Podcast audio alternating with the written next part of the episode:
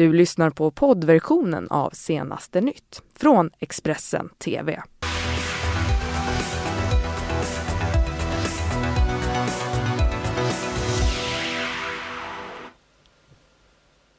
God morgon, hjärtligt välkomna hit till Senaste nytt. Det är torsdagen den 24 januari och jag heter Ylva Johansson. Och jag heter Ellen Pan och det här är våra toppnyheter just nu. Idrottsman sköt ihjäl sina två barn och tog sitt eget liv enligt uppgifter till Expressen. Oppositionsledaren Juan Guaido har utropat sig till president i Venezuela. Och hamnstrejken väntas fortsätta i flera svenska hamnar idag. Mm, vi ska alltså börja med nyheten som nådde oss igår. Tre personer har nämligen hittats döda i eh, Sala i Västmanland. Enligt uppgifter till Expressen så rör det sig om en idrottsman som ska ha skjutit ihjäl sina två barn och sen därefter ha tagit sitt eget liv. Mm, och nu har vi med oss vår eh, reporter Alex Ljungdahl som är på plats i Sala. Alex, berätta, vad är det senaste vi vet om det som har hänt? Ja, men polisen har ju varit på plats vid den här adressen under hela natten och eh, arbetat. Eh, polisens tekniker har haft en, en stor styrka här på platsen och sökt igenom eh, hela den här fastigheten eh, noggrant eh, och det har tagit sina timmar här. Eh, och det vi vet är ju alltså att polisen i, igår kväll, i onsdags kväll, alltså fick ett larm om att en allvarlig händelse skulle ha inträffat på en adress på den här platsen alltså. när man kom hit till platsen så så eh, hittade man eh, tre stycken avlidna personer. Eh, och det ska ju alltså ha varit så att det är den här idrottsmannen då som har Eh, eh, enligt uppgift då skjutit eh, ihjäl sina två barn och slutligen också skjutit ihjäl sig själv eller tagit sitt eget liv helt enkelt. Ehm, det är ju det man vet och även att det här ska, han ska ha sänt live på Facebook också enligt de uppgifterna som, som vi har på Expressen och alltså sagt att han har haft ihjäl sina två barn och han har också förberett för att ta sitt eget liv. Och Eh, det var ju något som också eh, inträffade, eh, vilket polisen fick se då när man kom till platsen här i onsdags kväll, igår kväll alltså. Och sen dess så har man ju arbetat med stor styrka på platsen. Som ni ser bakom mig så står det fortfarande poliser här, eller en polisbil och polisen arbetar i området. Polisens tekniker har pausat sitt arbete för stunden. Tack så mycket för den rapporten, alltså Alex Ljungdahl, vår reporter på plats i Sala och vi fortsätter givetvis att rapportera om det här men nu ska vi gå vidare. Ja, för eh, igår så utropade sig oppositionsledaren Juan Guaido till eh, Venezuelas tillfällige president. Han erkändes snart av USAs president och därefter så gav den sittande presidenten i Venezuela, Nicolás Maduro, amerikanska diplomater 72 timmar på sig att lämna landet. Vår USA-korrespondent eh, Thomas Kvarnkullen kan rapportera mer om detta från Washington. Det tog bara några timmar efter att Vita huset meddelat sin inställning innan Nicolás Maduro gick till angrepp mot USA och menade att man ställde sig bakom ett kuppförsök i landet. Han sa att amerikanska diplomater skulle få 72 timmar på sig att lämna Venezuela samtidigt som samtliga diplomatiska och politiska kontakter med Washington skulle klippas av.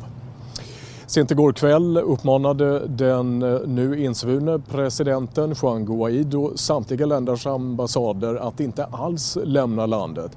Han sa i ett uttalande att den som kräver något annat inte kan ställa den typen av krav. Samtidigt uppgavs igår från Vita huset här i Washington att man kommer göra vad som krävs för att få Maduro att eh, kliva åt sidan.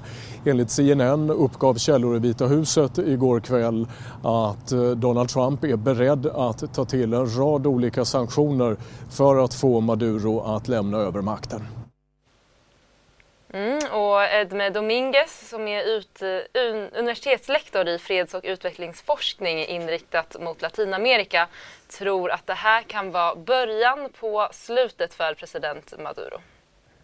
Det tycker jag är en omvändning. Jag tycker att det, det är början på slutet för Maduro. Jag tycker att eh, det är någonting som Maduro hade inte förväntat sig.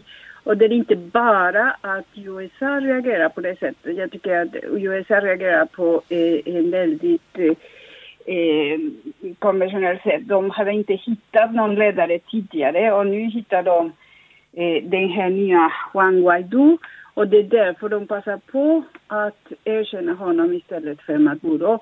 Men det är inte det som kommer att vara avgörande. Jag tror att det som kommer att vara avgörande är eh, protesterna inuti, speciellt de fattiga områdena som tidigare har varit lojala mot Maduro och mot partiet i makten.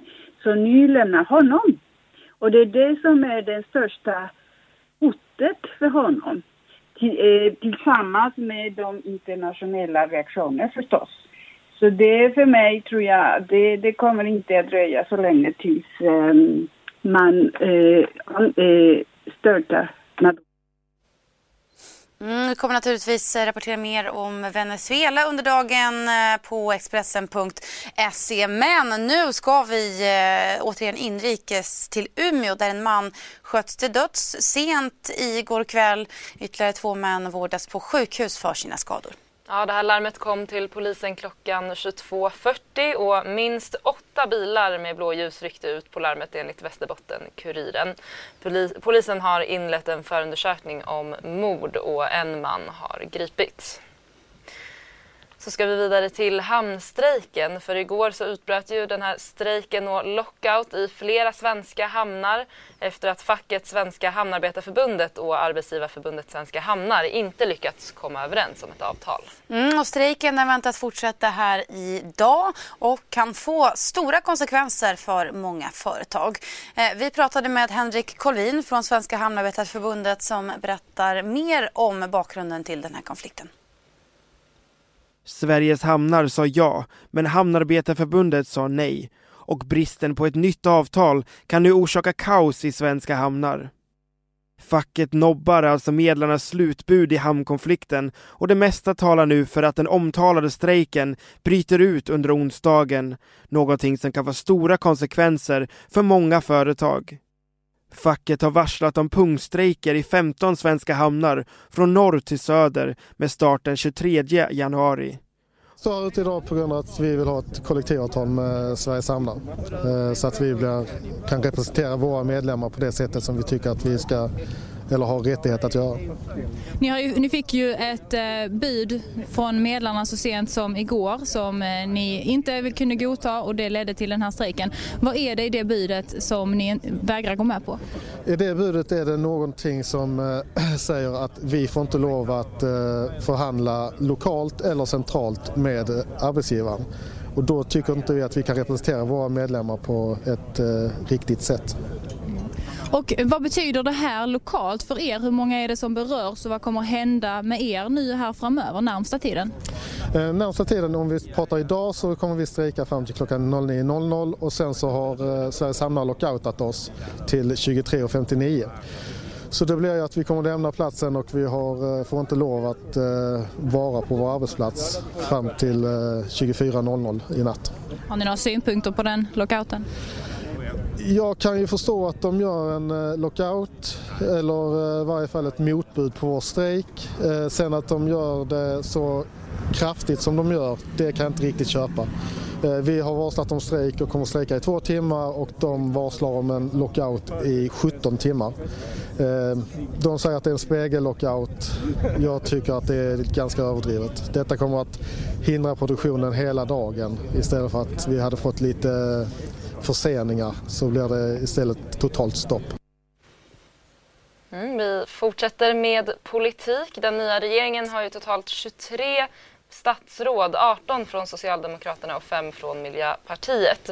S-politikern Anna Ekström blir ny utbildningsminister och ska alltså ha ansvar över skolfrågorna de kommande fyra åren. Mm, och skolan det är ju ett område som tas upp i den här överenskommelsen mellan Socialdemokraterna, Miljöpartiet, Centerpartiet och Liberalerna.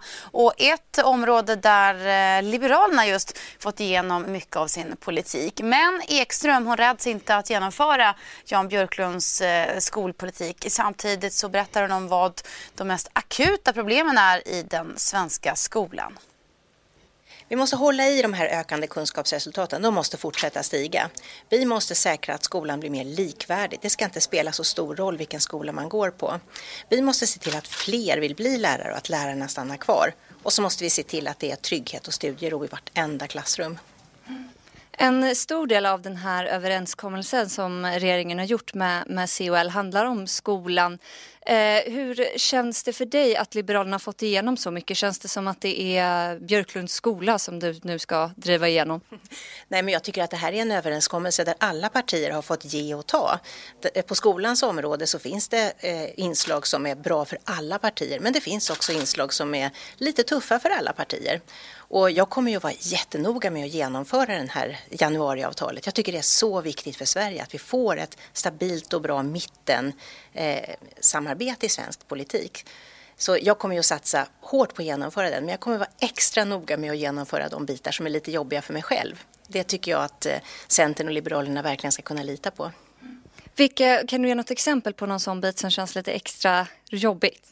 Ja, vi socialdemokrater, om jag får backa till den partipositionen, vi gick ju till val på att eh, begränsa vinsterna i skolan. Och det har vi förbundit oss i den här överenskommelsen att under mandatperioden så kommer vi inte använda, vi kommer inte att driva den frågan i regeringsställning och det kommer jag förstås att hedra. Jag kommer vara noga med att hedra det eh, och det kan Centern och Liberalerna verkligen lita på. Mm. Ja, och med det ska vi ta oss till USA för nu skriver president Trump att han skjuter upp sitt årliga tal State of the Union. Det skriver han nu på sin Twitter. Och orsaken är den pågående nedstängningen av den amerikanska statsapparaten. Talmannen i representanthuset Nancy Pelosi ska ha bett Donald Trump att skjuta upp det här talet och han skriver att han nu kommer att hålla det när den här nedstängningen av statsapparaten är över. Och eh, den har ju eh, hållit på länge nu den här nedstängningen, eller hur Ellen? Mm, det är ju närmare bestämt sedan den 22 december och det är alltså den längsta nedstängningen i USAs historia.